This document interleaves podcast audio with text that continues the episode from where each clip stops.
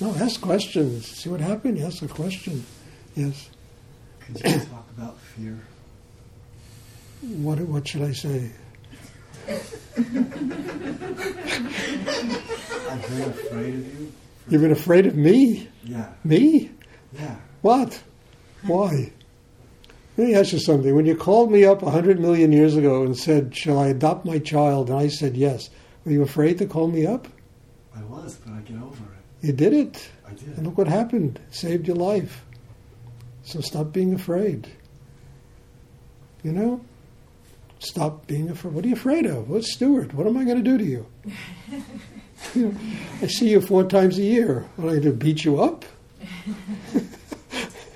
What? I've done nothing but love you since the day I met you. So what are you afraid of? You're not afraid of me. You're afraid of yourself. Really. It's your own insecurity. You get strong inside. I, I see you. I see a person I love. I see a remarkable man who saved the life of this young child who, who God knows what would have been his, and he saved your life. That's what I see, you know? And what's to be afraid of? Nothing. I mean, I used to be afraid of Rudy too until I stopped being afraid of myself, you know? Until I stopped being insecure about my own life.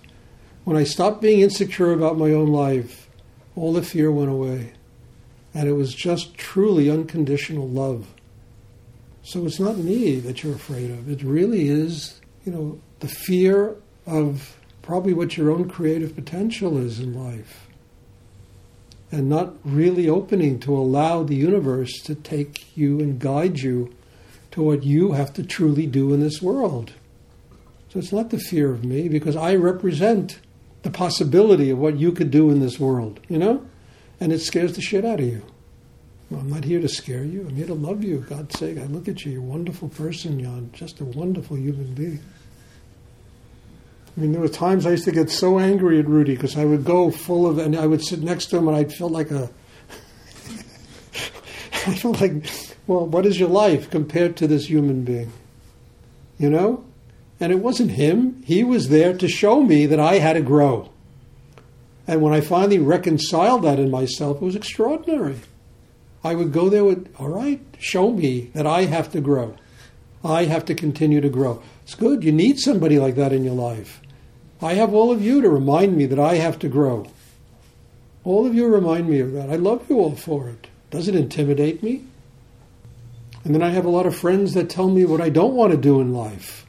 They don't intimidate me. Oh, they're so successful and this, important, and art dealers and this and that and that, but that, and it's yeah, chabda chabda, you know. I hang out and you know talk and laugh and this and that and go home. I'm not intimidated by it. How much money they make and don't make and who cares, you know? Ultimately, it all turns to nothing. It's just a lot of bullshit boasting at the moment to just justify their existence. Most people. When I was with Rudy, it was a different story. When I'm with all of you, it's a different story. Because when I'm with all of you this way, it reminds me that I have only one option in this world, and that is to be with God. And I'm not intimidated by that. I think I could be nothing but grateful to everybody in this room. And I'm like a gadfly. I'm constantly there to remind you that you need to grow. And that's what you're afraid of, Jan, not me. I, that's what I do in life. I remind people they have to grow. And a lot of people resent me for that because I'm a little bit down to earth and I kind of tell the truth. Be grateful. Stop being, there's nothing to be afraid of. I'm not going to bite you. I might bite you, but it'll be good. You'll need it, you know?